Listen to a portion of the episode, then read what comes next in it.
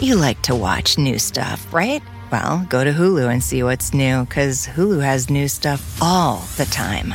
Like Vanderpump Villa, the new docudrama starring Lisa Vanderpump, where first class luxury meets world class drama. A new season of The Kardashians starring The Kardashians, of course, and Grand Cayman, Secrets in Paradise, the sizzling new reality show set in the tropical Caribbean. It's all new and it's streaming now on Hulu. At Capella University, you'll get support from people who care about your success. From before you enroll to after you graduate, pursue your goals knowing help is available when you need it. Imagine your future differently at capella.edu.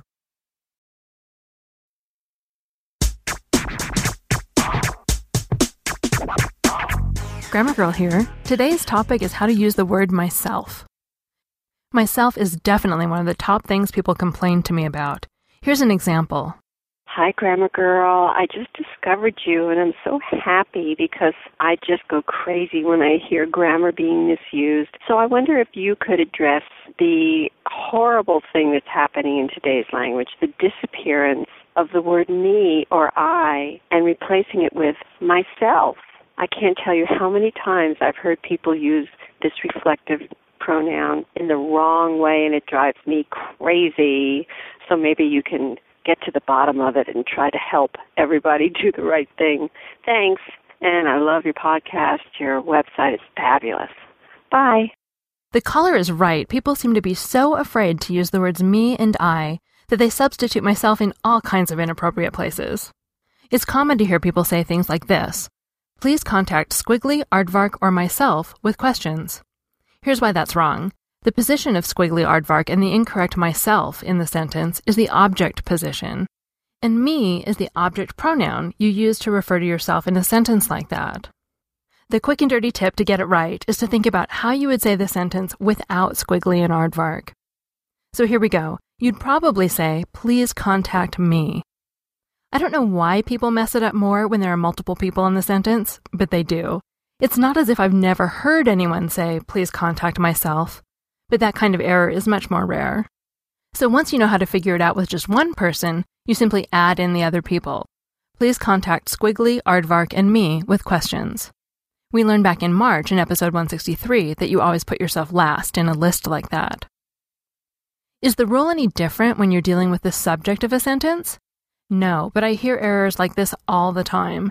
Aardvark and myself will quench the fire.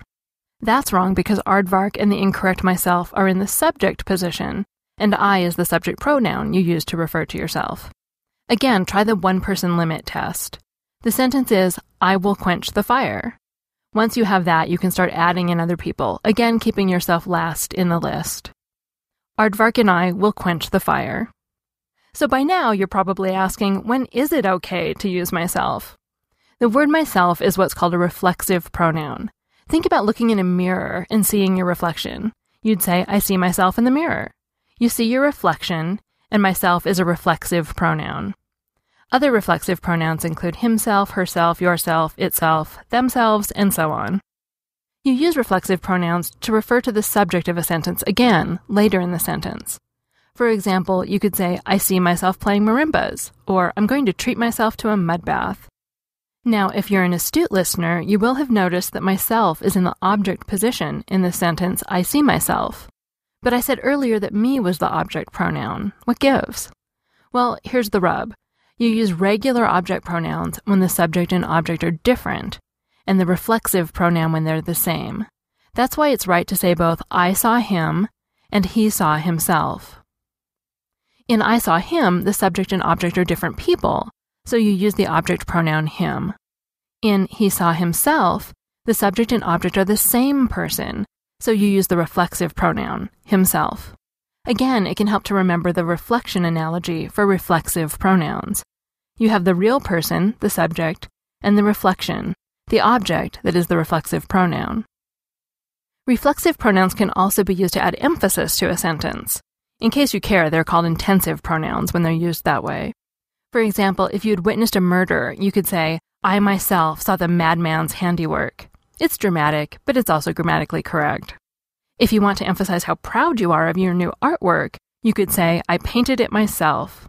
Again, myself just adds emphasis. The meaning of the sentence doesn't change if you take out the word myself. It just has a different feeling because now it lacks the added emphasis. There you go. The quick and dirty tip is to think about how you would write the sentence if you were the only one in it, and then use that pronoun. For example, please contact me. You can also remember that it's okay to use reflexive pronouns for emphasis, and when the subject and object in the sentence are the same. Finally, if you want to get Grammar Girl and the other great shows from Quick and Dirty Tips streamed to your iPhone and now your Blackberry too, try Stitcher free today at Stitcher.com. And if you listen at iTunes, don't forget to subscribe so you always get new episodes right away. That's all. Thanks for listening.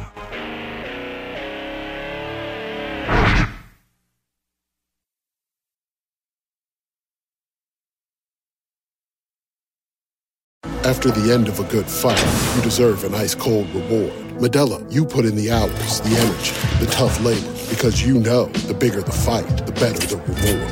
Modelo, the mark of the fighter. Drink responsibly. Beer imported by Crown Imports Chicago, Illinois. At Capella University, you'll get support from people who care about your success. From before you enroll to after you graduate, pursue your goals knowing help is available when you need it. Imagine your future differently at capella.edu.